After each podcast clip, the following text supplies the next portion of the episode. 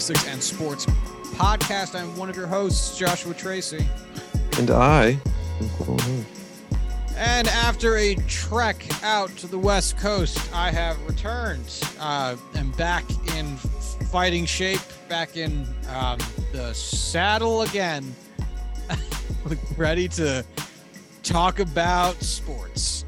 Uh, Corwin Heller, are you ready to get into some baseball shit as we are on the precipice of the NFL season? Absolutely.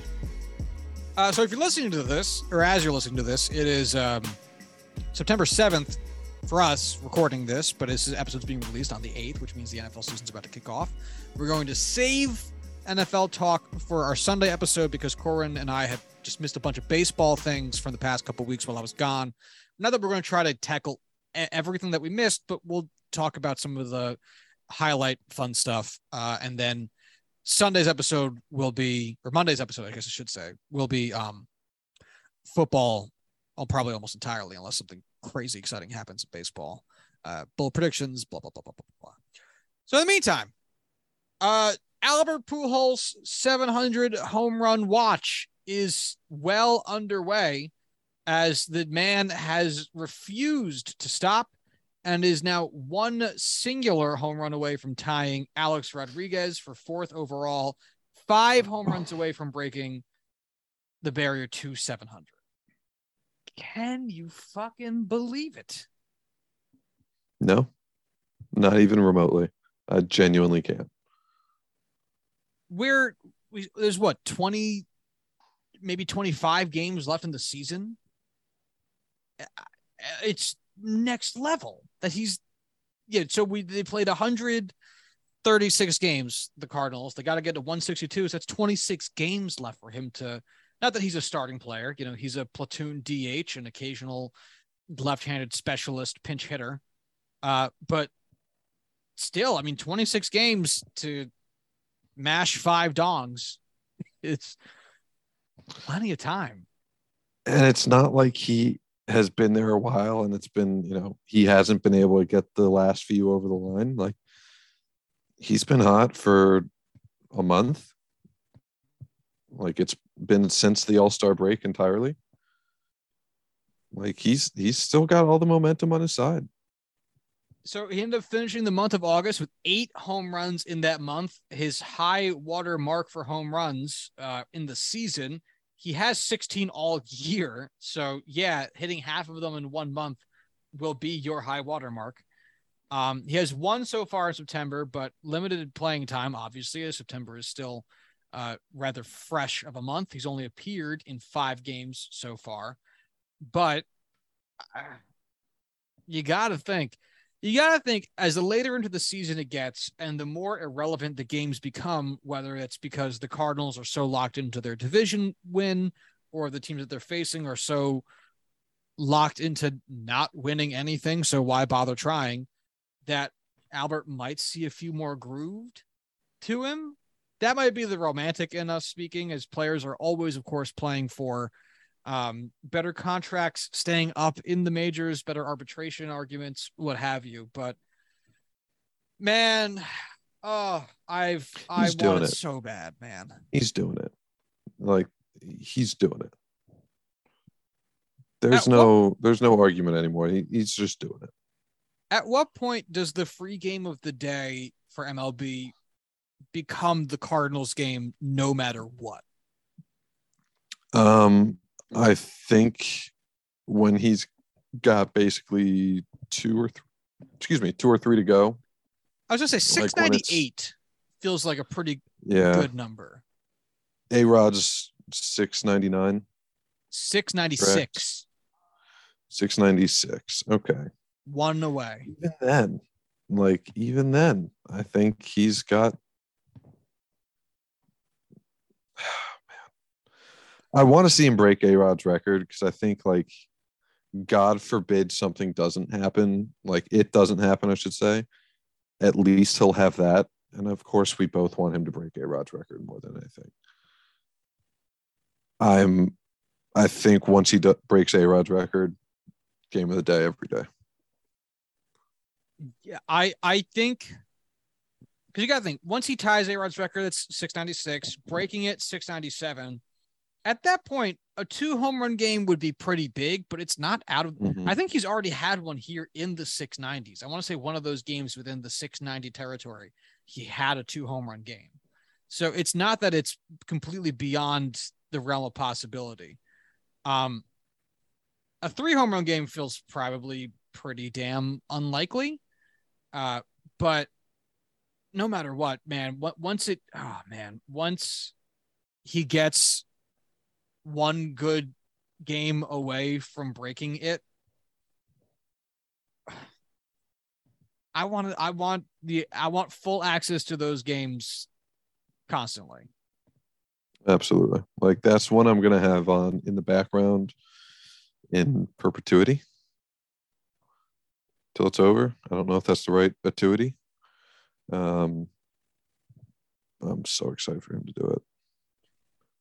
Are there any other records on the horizons anywhere within the next five seasons where something like this could come up?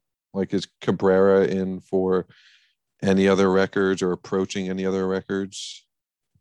Um, I don't think Miggy is go- going for any records. Oh, Miggy, negative one WAR this season. What a shame.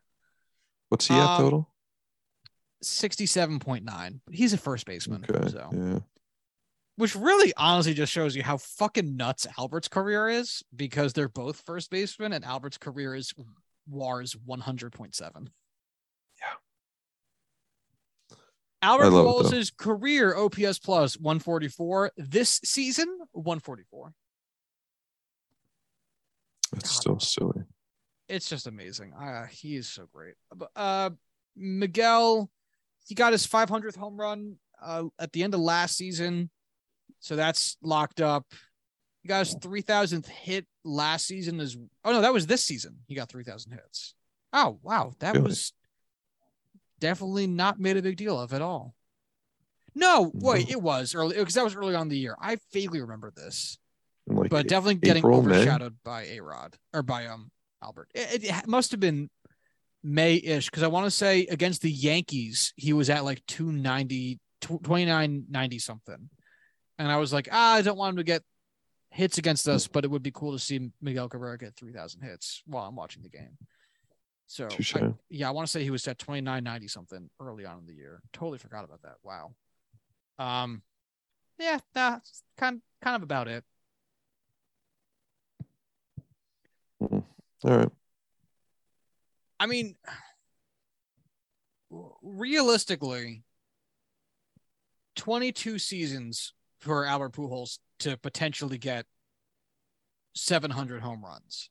Do you think 22 seasons becomes more common with better, um, better like medicine, better, uh, physic physical science. I don't know. I'm struggling for the right words. Exercise science, some shit like that. Better ability to keep the players healthy, or do you think 22 seasons becomes less common because of better player development pushing out older players sooner? Oh man, uh, I feel like it's one of those like it'll be a nice mix of both. Um, I I have to imagine guys last longer and the top guys last longer. It's kind of the middle of the pack that are going to get pushed out quicker. Um, I think guys will have longer careers overall. Top guys will have longer careers overall. So the guys that will be pushing for this aren't going to be nearly as affected, especially since it's not like this is, you know, an, an OPS plus race. Like it's just counting stats. Yeah. So, to make a transition off to another player we're going to talk about today anyway, what would it take for Aaron Judge to hit 700 home runs, especially given that he was a late debut for the kind of player that ends up reaching that milestone? So, so far today, he also has one, which will not be accounted for in his baseball reference pages. We are looking at it. Uh, the second game of the Yankees doubleheader has not happened yet, but he's at uh, 213 for the day. So 700 less 213 means he has 487 home runs to go. How many seasons? How many seasons do you think Judge has left in those brittle old bones of his? How many more se- or how many more home runs? Ignore that total Four. for the moment. Okay. How many more seasons do you think Judge realistically plays? Not plays to a high level. Oh man, he's 29. He's 30, He's 30. decrepit. I think he has four more seasons where he could put up. Nutso numbers. But how many more seasons is he on the field? Yeah. I think it's four at this level. And I think it'll be like two more after that at like a decent level. And I think we're going to get into like the twilight years after that. I don't think anything past 36 is anything you can kind of expect anything out of. All right, let's give him two years of star power. So he's here, but we're not expecting much. So let's let's call it 38. Yeah. Sure. So that's eight more seasons. Ha! Okay. So that means Fuck. that means a judge would need to average 61 home runs per season.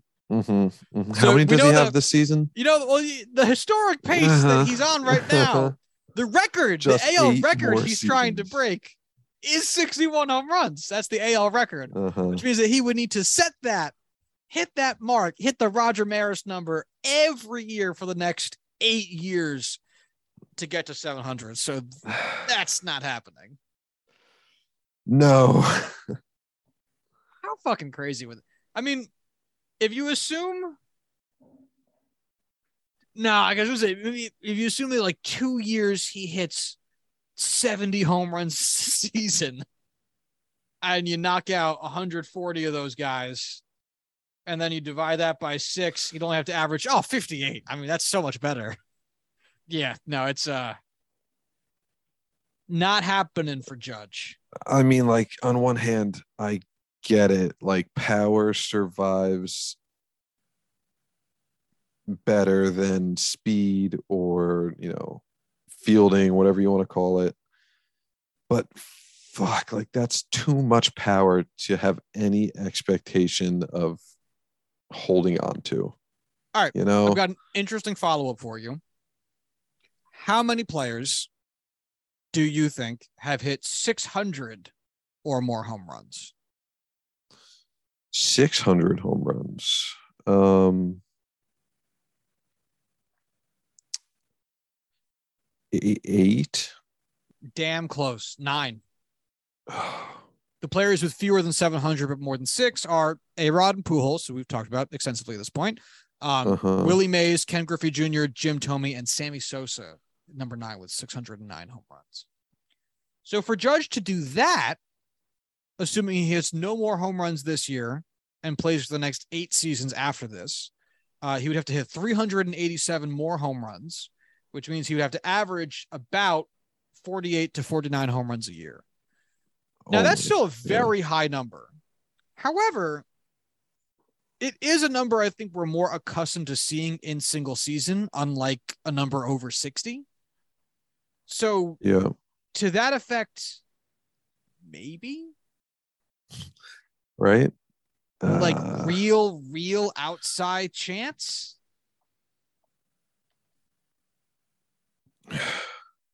His his 162 game average. So if he played every game in a season, the average number of home runs he will hit based on his pre- prior performance thus far is 49 home runs. So that would be Judge maintaining, but for eight seasons. And therein lies the rub. Because no one Yeah. maintains like that for eight seasons. uh,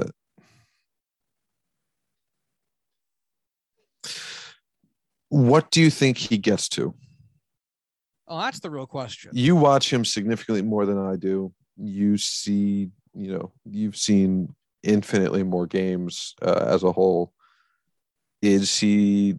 Do you expect him to hold up for eight seasons? Do you expect him to hold up for six seasons? Do you accept him? Expect him to kind of? have those injury plague seasons where he'll be on a roster but isn't able to really do much? I, it's so tough to say because you look at guys like Stanton who were never hurt in Miami. Stanton was was always healthy. Uh, had, has right. been injury plagued in his time in New York. Um, and look at guys like Judge who have been very healthy throughout their entire careers, but are you know Stanton esque in size, larger than Stanton, truly in, in size. Uh, similar tool set, but a little bit younger. So you don't know if that's what his future is. It it it really is impossible you to say. And look at Trout. You can't predict Trout. Yeah. You know what I mean? Getting so yeah. being an injury plagued in the in the not even in a, the I was going to say the latter part of his career. He's still just out of a prime, if you even want to be as mean as that. So Judge's swing is one that I think will actually age pretty well. It's not horrifically violent like Bryce Harper's is, for instance, mm-hmm. where it's like, oh, that's going to suck when you have the slightest bit of back problems and that swing is impossible to maintain. Um, Judges is not. It, it is very looks very fluid, very easy. Um, like he's not straining himself to do it because he is six foot ten and nine hundred pounds, so he doesn't have to swing very hard. There are many golf uh, connections I can make with this uh, that I, out of kindness for my co-host, will not make. Thanks, pal. You're welcome. But anything for you. Uh, the road to 500 looks so easy at this point that one would think he could certainly do it. Um, 28 players have eclipsed that total, so quite a few more than have eclipsed 600, which is only nine. Uh, in order for him to hit 500, assuming he hits no more this season, he'd only have to hit 287 more home runs. He has 213 in his career, so you would think that that number is actually relatively attainable. And if we assume he plays eight more seasons, that would be 36 more per year, um, which would also be well within the realm of possibility. Uh, 36 would be uh, the third fewest he's hit in a season. So one would think that there's certainly room in there for a few prime years and a few bad years to help even out the total. Uh, which also brings into question uh, another, well, interesting question about the longevity there in Judge. It's tough to assume or to see a path necessarily for someone who doesn't have a rookie season until age 25 stake a claim for being a potential Hall of Fame case. I'm not trying to say Aaron Judge is going to make the Hall of Fame, but man, is it a lot closer than one would think. Because throughout the beginnings of his career, which is seven seasons, really six full seasons, because he won Rookie of the Year in his quote unquote second season. Um, he's put up 35 WAR. It's a lot.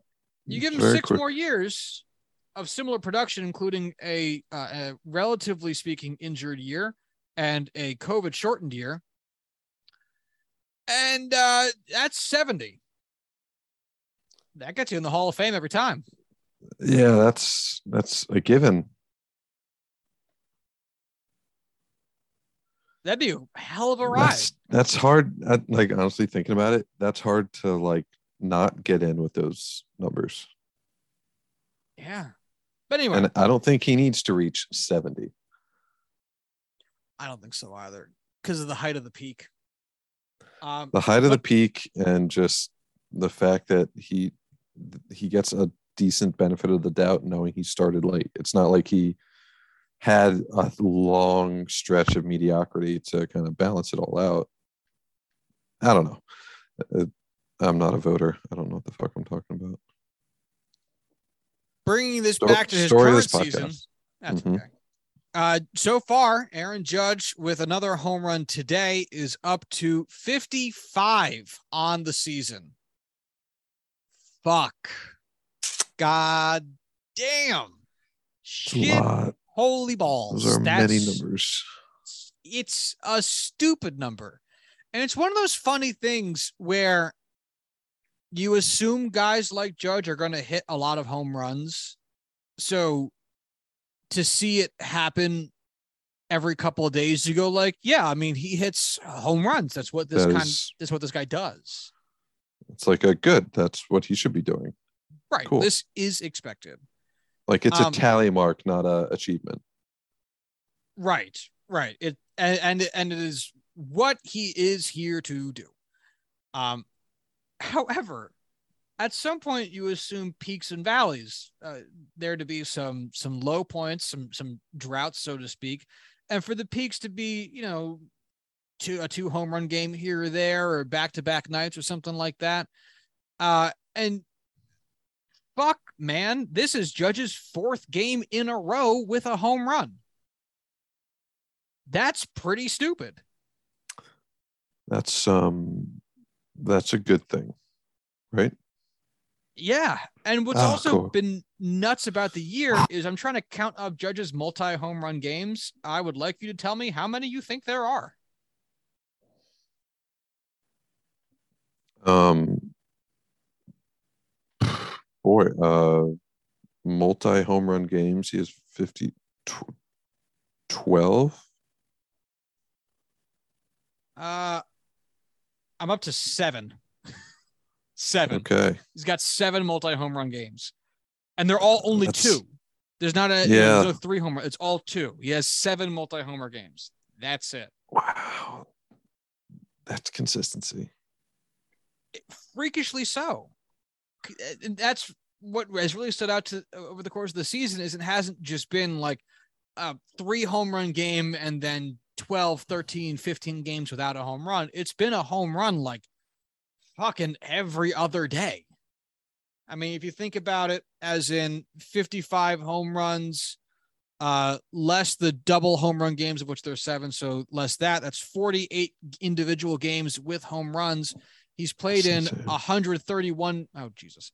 Uh, he's played in 131 games, which means he's homered in 37% of his games. He's hit a home run, or a little bit more than once every three games he's hit a home run, Sure. at least one. Wow. right?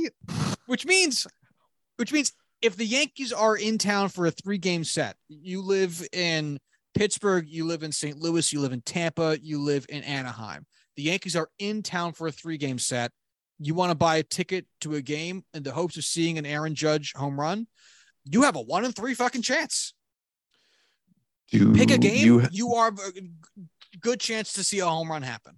do you have a way of seeing how long his longest drought was? Uh, yeah, I have his game log up, and I can eyeball it for you because I think it was this stretch from August seventeenth to. Wait, hold on. Uh, yeah. No, sorry, August twelfth to August twenty second. That's about ten games. Yeah, that looks like about it. Wow. Eh, yeah. April 13th to April 22nd. That's not as long. So, yeah. 12 games. That's um Hilarious. That's Yeah, what- hilarious. I'd love to like dig deep and to see what else would occur in, you know, 12 game stretches like that. Like who else would have a comparable like, oh, Max Scherzer's never gone or has gone more than 12 games with like losses or or without a strikeout or without a walk. I don't know. Um easier said than done, but still that's fucking stupid. Baseball Reference gives you slash lines within the game logs. So, just for reference, on uh, August 12th, Aaron Judge had a slash line of 305, 400, 688 for an OPS of 1088, um, which is Casual. dumb. He then went on his homerless slump, which his last game during the slump was August 21st, and his slash line had fallen all the way to 293. So he, he lost um, 12 points off of his batting average just in that 10, 12 game stretch. Um, so 293, 392, 652 for an OPS of uh, 1044. So he had lost Jesus. 44 points off of his OPS just in those games since August 22nd when he hit his home run again. His slash line is back up to 302, 403, 682, 1085, just 0.003 points off of his OPS. And once again, that number will go up because that does not include the home run he hit in the first game with the doubleheader tonight. Dumb. It is dumb. Still not even the MVP. What's wild to me is here are the categories in which Aaron Judge leads all of baseball. We've mentioned these every time that he has come up so far um, this season. He is leading all of baseball in runs, home runs, RBIs, um, slugging, OPS, OPS plus, and total bases. He leads the American League in walks and on base percent. The thing that he doesn't lead the league in, I am confounded in because uh, now I'm I'm finding it right now, so I'll I'll I'll tell you who it is in just a second. The Um. No, intentional walks. How is he not leading in intentional walks? Who? I'll tell you who it is in a moment as I find the man. He has he got he also got intentionally walked this game, so that's up to 12 now, but he's only got 12 on the year. If How Harper didn't get if Harper didn't get hurt, I would say, oh, I think I would put my money on him because the one game I've seen of him, he got intentionally walked like three times. But I who Pete else would you why? 14. Then it's Ohtani at 13, and then Ramirez and Judge both tied at 11. Okay, See, sure, but like no, I don't understand that. Oh, uh, I'm not saying I do. Alonso, I can kind of get a little bit because maybe you're not afraid of whoever bats behind Alonso. And I know Trout was gone for a good chunk of the year, but Ohtani still has to bat in front of Trout. It's weird to get him intentionally walked that much with Yeah. a just as dangerous, if not more dangerous, hitter behind him. And that's what makes it so weird for Judge is that Yankees have not been good. No. outside of Aaron Judge, my friend, the Yankees have not been spectacular. Why not walk him? Granted, I want to see him hit a boatload of home runs, so I'm a happy camper. kind kind of weird though, right? I would argue it's very weird. Yes, that's the Pete Alonso. All right. The more I think about it, the more the Mets are an afterthought, and I don't know who you could possibly have behind him. I, I'm not scared of Jeff McNeil or Hey, speak Brandon for Nimmo. yourself. That man's ter- terrifying. Um, That fucking psychopath. He Yeah, ate my I mean- family. Honestly, the best strategy probably intentionally walking Mount and Shohei because the rest of that team is a guaranteed out. Um, but one or the o- one over the other, who knows?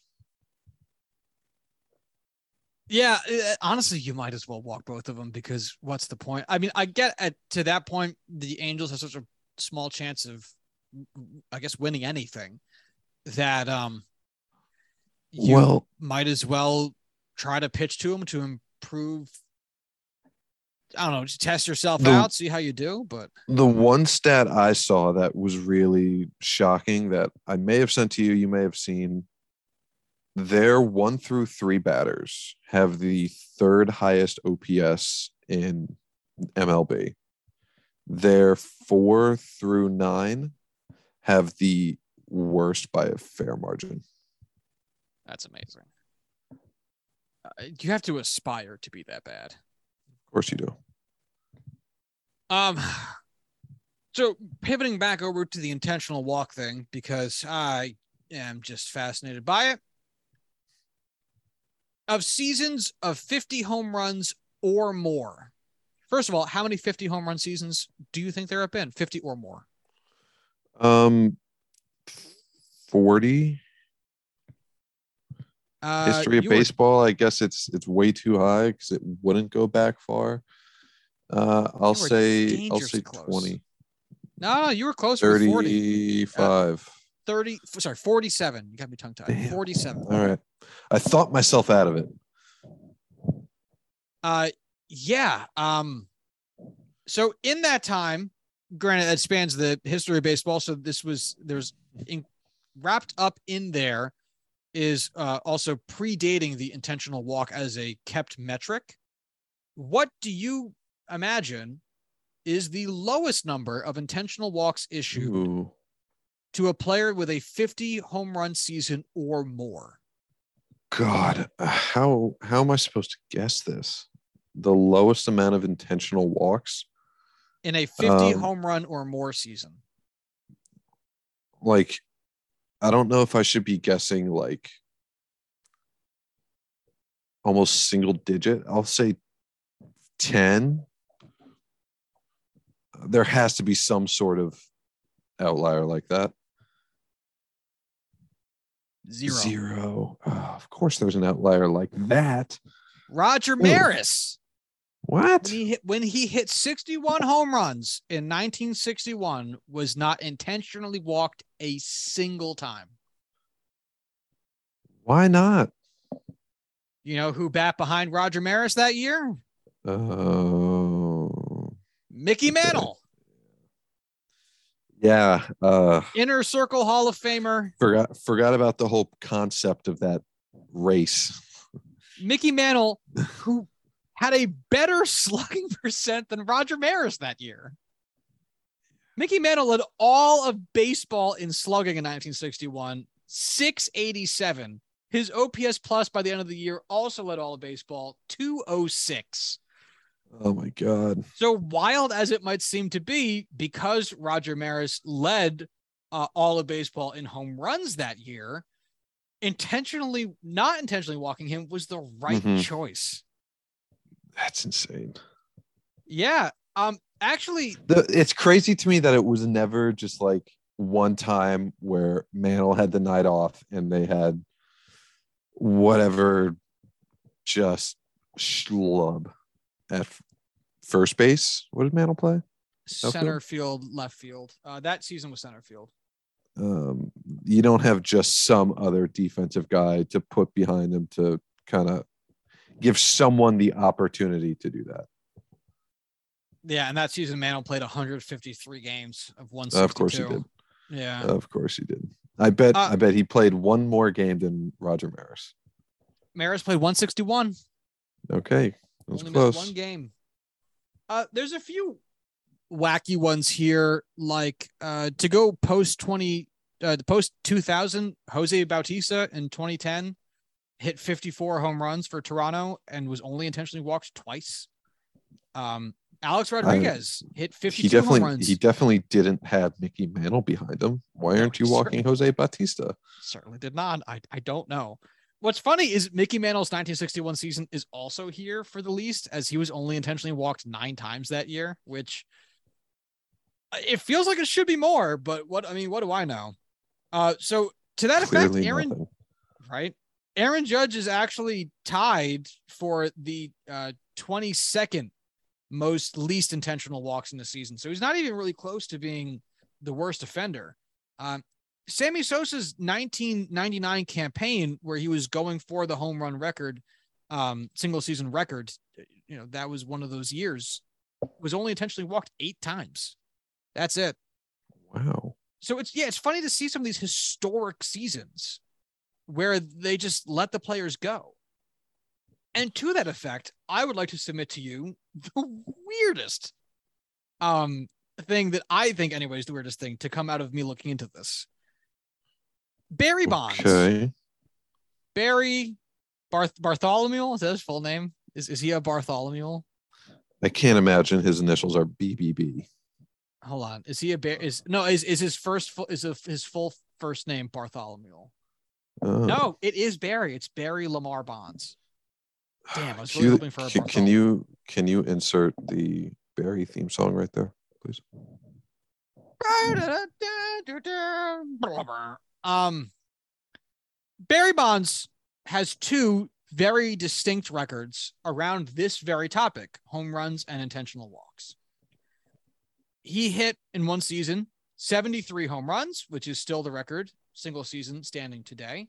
Sure. And in one season, he was intentionally walked 120 times, which is also obviously still a record. And he, in fact, holds the record for all time intentional walks with 688, a record very Yes, unlikely should. to be broken. However, I, I do want to point in just or point out while we're on the topic that is an unbreakable record. oh, fuck yeah. Fuck yeah. No argument for me here, buddy. Um, especially when, as we've seen from doing this small exercise, how difficult it is to draw double digit intentional walks. Teams really don't like administering them, even when it seems like a season may warrant it. Um, Won't even give it to the fucking Texas Rangers. no. I feel like I missed a reference here. I don't know what that means. Just they Oh, suck. Walker, Texas. Fuck you. No, like if Jose Bautista is not getting intentional walks, it's only because they're scared of somebody else behind him. But who the fuck on the Texas Rangers are you scared of? I thought you were going for a Walker, Texas Ranger joke. No, I'm not smart enough for those. An intentional are- Walker, Texas Those Ranger. are deep cuts. Yeah. So that was an deep cuts. unintentional Walker Texas Ranger for, from you. Correct. Gotcha. All right. So Barry Bonds, in my mind, you would think, and I, clearly I, I have retconned this because it's not the case. Barry Bonds' 120 walk season would not appear um, on this list of 50 home run seasons because Barry Bonds didn't hit 50 home runs the year he got intentionally walked. Barry Bonds only hit 50 home runs one time, and that was when he, oops, accidentally hit 73 of them. Uh, Casual casual mistake. Uh, he didn't mean to do it. Uh, really, just what a goof.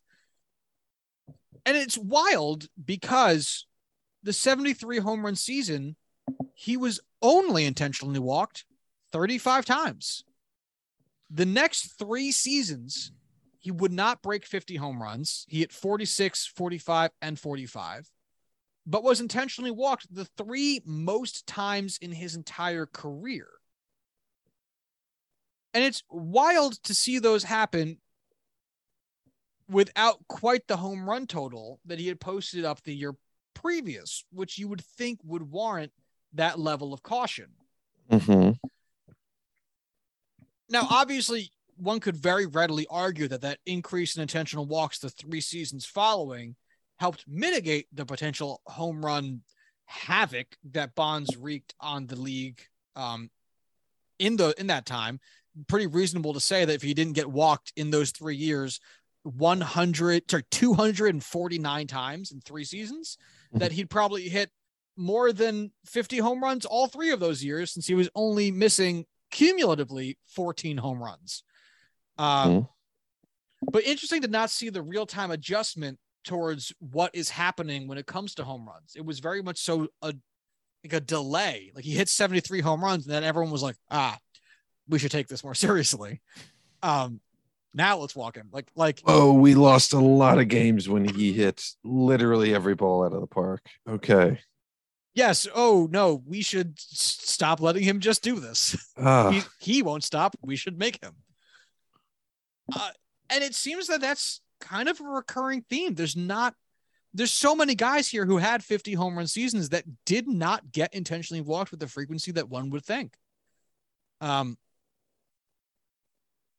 yeah, I mean, at, at what point in the season? Because I do get it. You can't be too proactive about it.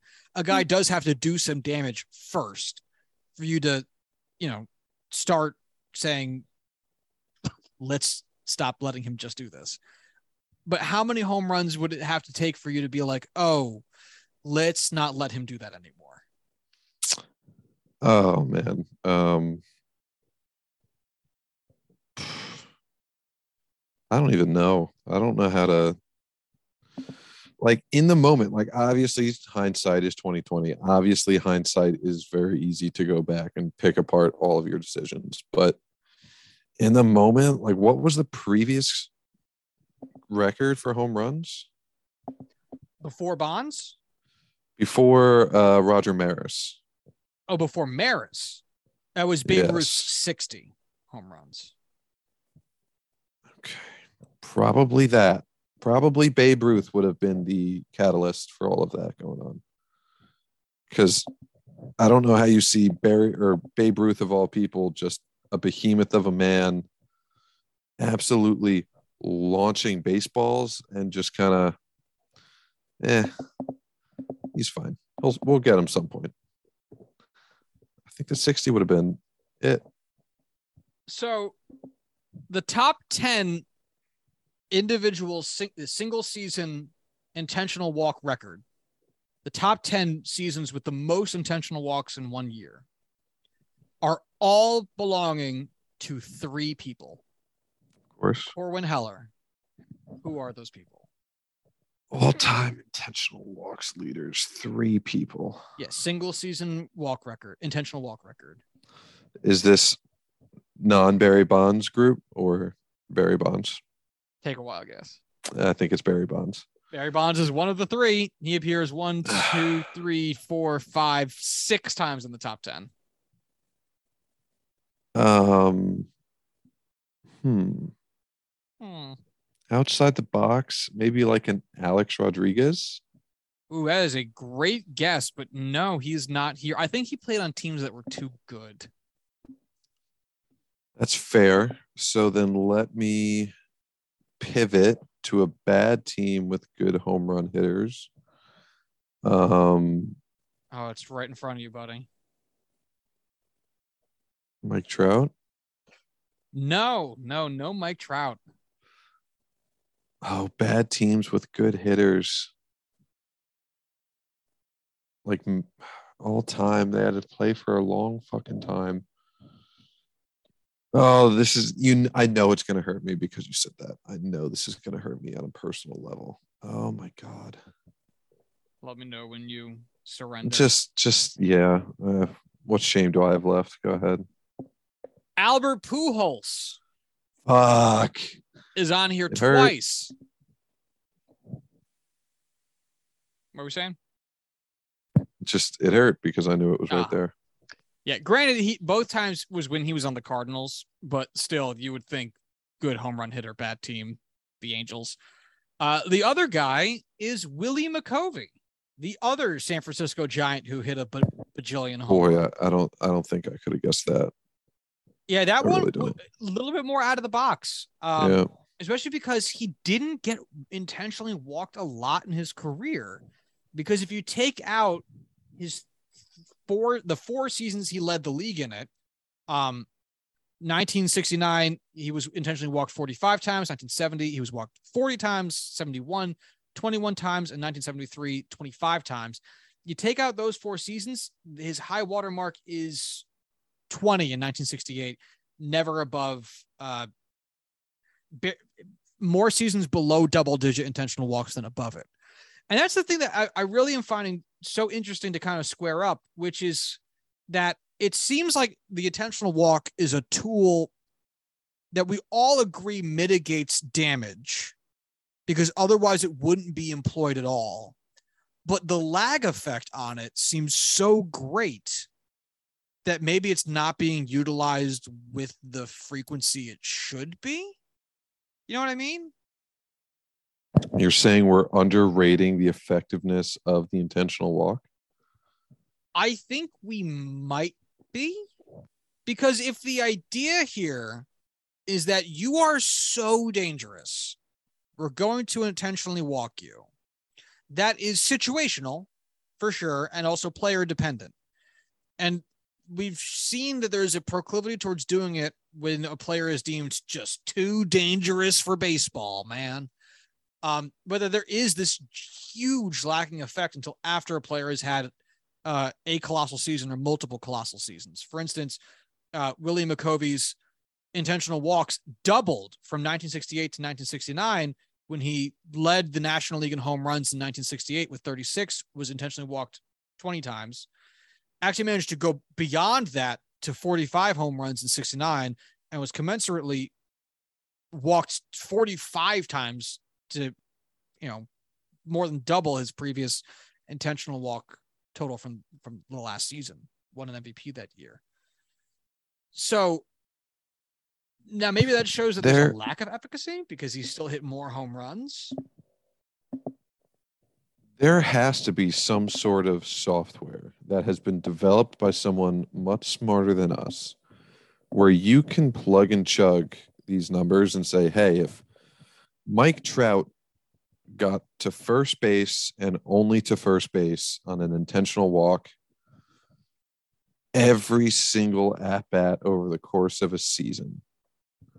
Or you know he still gets his steals. He might even steal at a higher rate knowing he's going to get back on base. But if he is to get walked on every single at bat you face him how often is that helping you win games? What's your you know wpa for that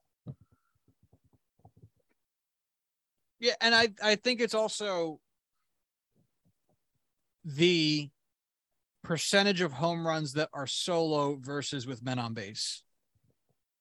Because if the percent of home runs you hit, percent of solo home runs you hit grows larger, even with an increased home run total, does it matter that much? Like if you were coming up with um a man on second and first base open, right? And you're Willie McCovey in 69, whatever. Would they have let you take that at bat last year and you'd hit a two run home run versus intentionally walking you this year? Whereas if there was nobody on base and you hit a home run, Mhm. they probably don't care as much. You only got the one run, so they'll pitch to you on that. You know, there, there's got to be. Oh man, this sounds like a bunch of spreadsheets. I don't feel like downloading. oh completely without oh, question I have too much other work to do in my life to spend time looking at those spreadsheets. no don't So get me wrong i want to do there. this i really do i just know that i won't because that's that's what's so fascinating about it because it's also that these people are getting home run balls to hit you know? Like the fact that Mhm. bonds hit 73 home runs and then next year got the chance to hit 46 more also seems kind of ridiculous. But you'd have you'd have to imagine that so many of those come with no one on base and then being like we can't walk in with no one on. That's just stupid is it well let's find out It has gotta be because his RBIs went down a bunch too. Oh, actually, well, no. So now I don't know because so in 19 in 2001, Barry Bonds had 137 RBIs, which is hilarious Mhm. because he hit 73 home runs, which means that of his 137 RBIs, he was 73 of them. So if you take those away, he only drove in 64 runners not named Barry Bonds, which is which is fucking stupid. funny. Next year, 46 home runs, 110 RBIs, which means if you take away his home run total, he drove in 64 runners not named Barry Bonds, which is more. So, man, did it work? Maybe I'm wrong. Maybe the intentional walk is stupid and we should stop doing it. I don't know. Well, I mean, yeah, he's driving in himself more than he's driving in anyone else, but he's still driving in himself a fucking ton. Like, at what point 70 runs is not nothing. No, I know, I know, but I mean, like, if the goal is to reduce the number of runs a, a person drives in, it seems as though that did not work. And I, I will go even farther by going to the 2003 2004 season. 2003 got intentionally walked 61 times, uh, had 90 RBIs, a low water mark for this four straight MVP stretch. Uh, and then in 2004, he was intentionally walked the 120 times, and his RBI total went up to 101 and he led the league in everything. You know, you can come at me with all the numbers you want and the sample size you want to have. I am choosing to live in the world where intentional walks are valuable. Well, that's what I'm trying to. I really, I I realized I came in here with a thesis that I felt pretty good about that I have clearly demonstrated to be worthless, which is fine. I these are not consequential things, and a a, a, a good scientist, which is a very generous use of that word, should be open to being wrong. Um, but man, you've got to imagine that the intentional walk is a failure when you can intentionally walk somebody a very significant number of times, statistically speaking, 120 times, um, aka 20% of Barry Bonds' plate appearances in a season. Um, and he still leads baseball in almost everything. Right? Like you fucked up, right? Like that's got to be what that means, right? I know it's literal actual 04 Barry Bonds and that obviously is skewing these metrics, but to to say that he got better as you try to mitigate his damage more must mean uh, maybe I'm drawing too much of a correlation where there might not be room for one, but it feels like that's the opposite effect. You, if you're going to walk him more because he's too dangerous to bat, but he mm-hmm. gets better, then did it work? I would think no. Right? Maybe. Math is confusing, and I'm not smart. Okay, on. One last exercise with this Barry Bonds page. Okay. Walks yes. less intentional walks because it okay. looks actually remarkably consistent. Damn it. It's about using just those four straight MVP seasons, um, non intentional walks. In 2001, he had uh, 142 of them.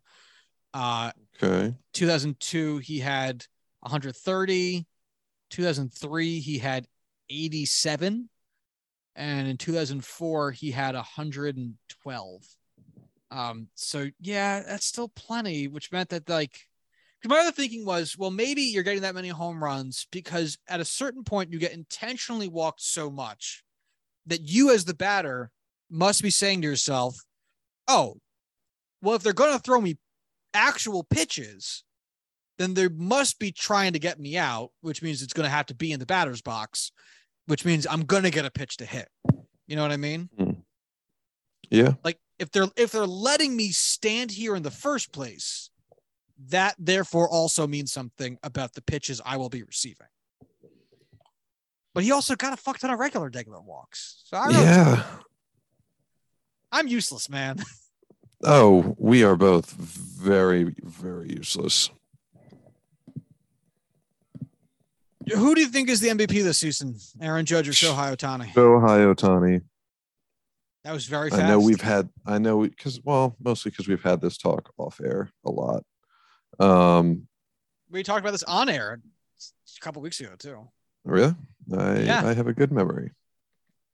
Um, I just, the fact that he's doing 75% of what Aaron Judge is doing and also able to pitch at an all star level on top of it while being one person um, is just something I can't really get over. Um, so I just I can't in good faith argue against Shohei Ohtani. Like he's the guy that we just have never really seen before. Um, and I think the fact that you could come into baseball doing something that we haven't seen before at a high level, I I just don't know how you're not the most valuable individual player. Like, yeah, what Judge is doing is stupid impressive and stupid valuable and would win 99% of the time in any other season. I just I don't know how you can go up against Shohei Ohtani. Uh, by being more valuable than him, which appears to be case as of today. Um, yeah, which is right now, Aaron Judge is sitting uh, via Fangraphs at nine WAR, which is Fangraphs' first nine WAR season since 2018. Which I'm totally on board with, but I think the comparison between Judge's WAR which is you know 9.6 and Shohei's, which I'm imagining is like seven to eight. 7.8 actually. Yeah. Look at me, I'm uh, exact. Is I don't think that takes into account the fact that Shohei Ohtani is one person doing it. I think it's two halves being put together expected to be whole again, and it's the value of having him take up a singular position on a limited roster is huge. I I for sure understand what you mean. He's essentially earning the war that he himself earns as well as the war of the additional roster spot he created. So Hmm. if you're going to say that um, Shohei Ohtani has earned 7.8 war by himself, then uh, pick a player on the Angels who probably wouldn't be there if Shohei Ohtani had to be split up Mhm. into two people and Shohei gets his war also. Um, which yeah, that makes a lot of sense. Uh, who would that person be? It's going to be someone who's not good because that's how it works.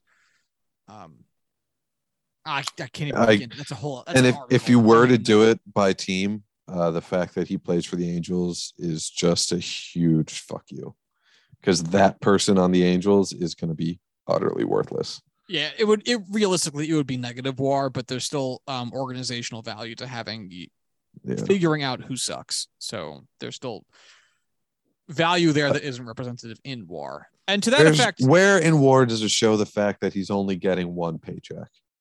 Where's that? Show me that, Josh. he he, he chose it. I have look. He he could have gone to somewhere better. He could have been a he could have been a Dodger, could have been a Mariner, could have been a Yankee. He he chose poorly. Been a Padre. he chose very very poorly. Um, yeah, yeah. Great athlete, bad decision maker. Um, We yeah. Uh yeah, I get what you're saying. And it, it's valid. And that's the what makes this conversation fun. Because if it was an invalid point, this conversation would be stupid and no one would have it. You would go, yeah, no shit. Uh, it's the other guy. Why are we even talking about this? That's no fun.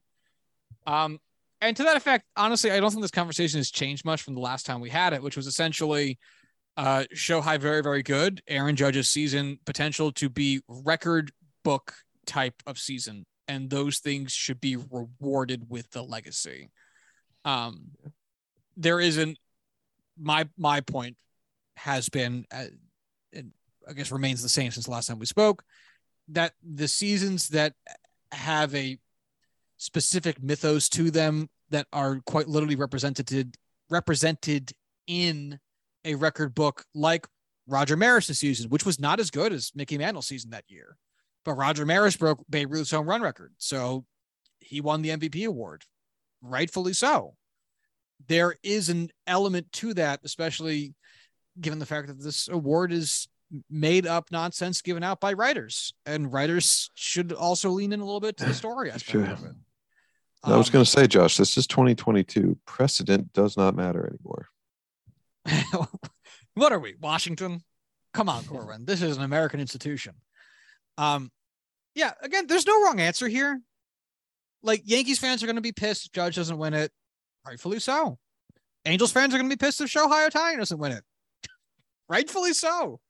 Um, what would be hilarious, and this isn't how the voting works, but it'd be very funny if somehow they split the vote and a surprise dark horse third party candidate ended up Rick winning the Porcello. award. Uh, in this instance, it would be Andres Giménez. No. Andres Giménez has 5.9 baseball reference war, which is the second most in the American League. So, yes. Wait, hold on. I feel stupid. Um, no, Verlander's in the AL, right? Is he out? Yes. Out? Like He's IL not- out? He yeah, he's IL out. Uh, long term or 10 day? Uh, I believe it's 15 day now, and I don't Hmm. know. But he also only has 4.6 WAR to Andres Giménez's 5.9, and Really? uh, given the fact that he's also a pitcher, um, it so he has that going against him. He unlikely to win the award. Fair. I just remember him having a stupid season. I don't know if he is still maintaining that stupid season. Um, he leads the American League in wins, win loss percent, and ERA, as well as ERA plus and WHIP. So yeah, it's a stupid good season, even despite his I mean- reduced innings. Outside of the fact that two historical guys are ahead of him, uh, it sounds like an MVP caliber pitching season. Uh, I would I would push back on it because of the innings.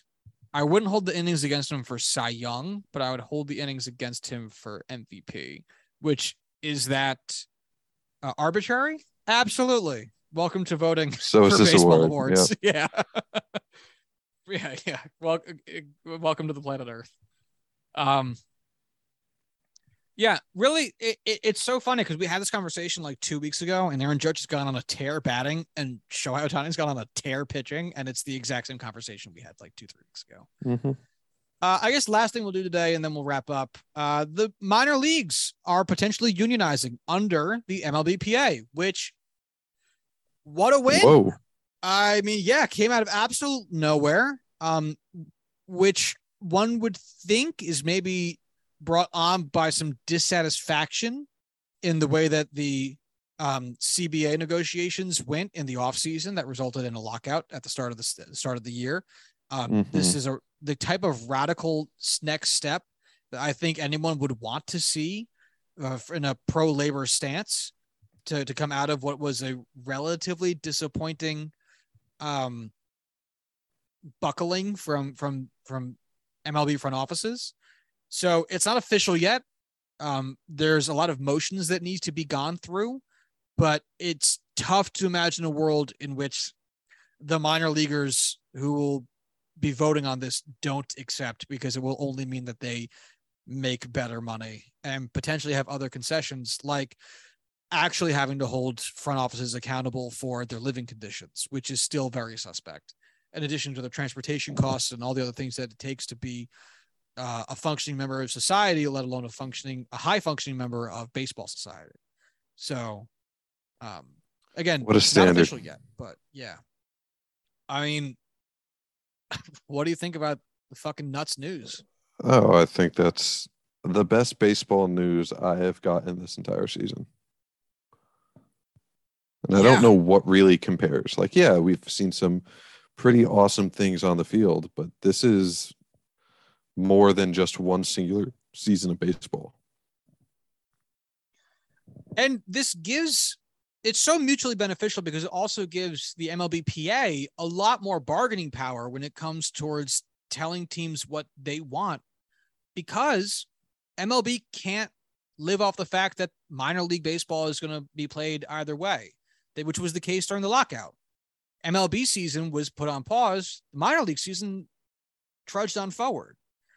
And if we're talking about where teams save the most money, that's by calling up young talent that they're working on developing in the minor leagues. And if that talent can't develop because there is uh, a strike or whatever, well, they're going to be feeling those effects.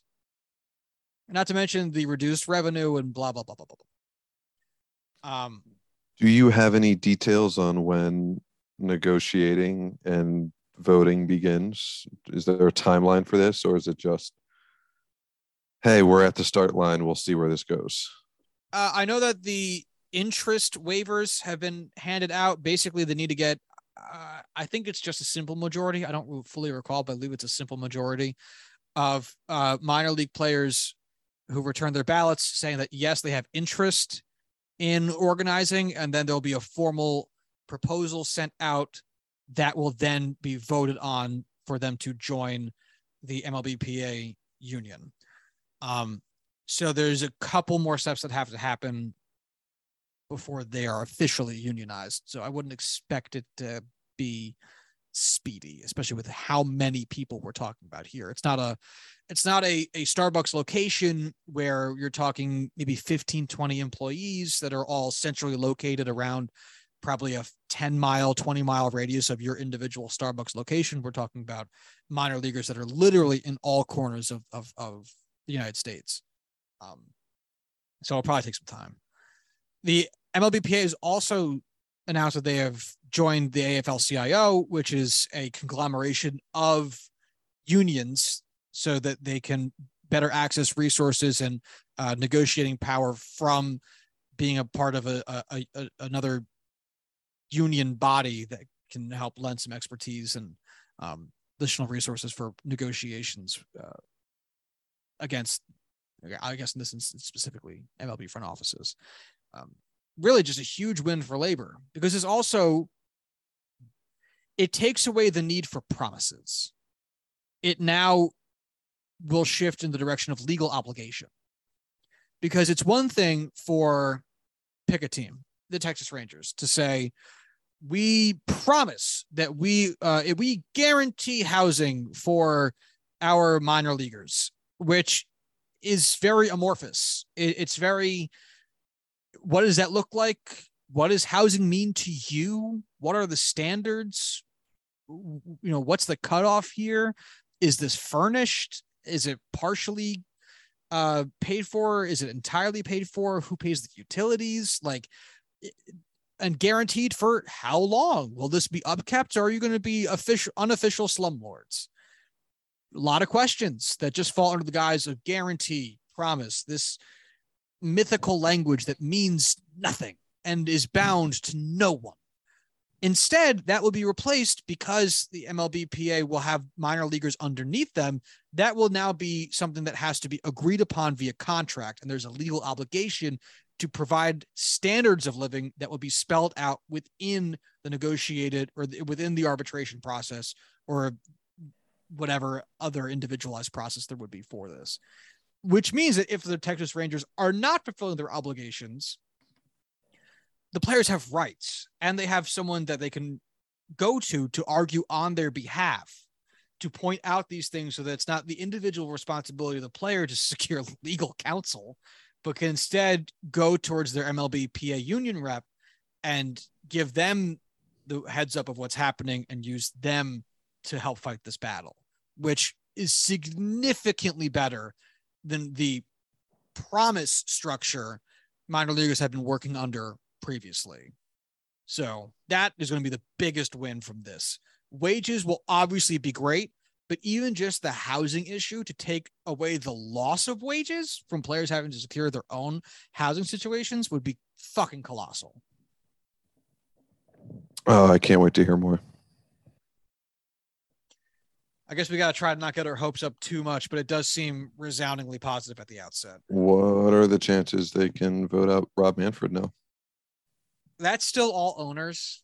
So mm-hmm. unlikely. But you got to see, this is the thing. This is the thing that you and I have always said. Wouldn't it be easier just to keep everyone happy? Because there probably wouldn't be a push to have had the minor leaguers join the MLBPA if the minor leaguers weren't getting fucked over by the major league front offices. So if I'm an owner, I would be mad at Manfred for not having done more because this is probably going to cost you a lot more money than having been better to your minor leaguers earlier would have been. Which again, we have talked about Wild. constantly on this show that not being an asshole and hoarding your dollars at the detriment to the people in the lower class of society that's work for you to make you your fucking money will benefit you in the long run. And here we are with the minor leaguers finally being capable of doing something or at the outset of doing something that will invariably cost the, the MLB front offices, MLB owners more money to, to secure the things that they should have been giving the whole time, plus more. Uh, when MLB owners probably could have done this six, 10, 30 years ago and not fucked themselves in the ass now by, again, only going to be owing more money because they wanted to be dicks for longer. That's all this comes down to. Pinching pennies in the short term to be shocked and appalled that you're going to owe money in the long term when the ramifications eventually uh, arc towards execution. So no, it's the consequences of my own actions. Ugh. How dare I have done these things?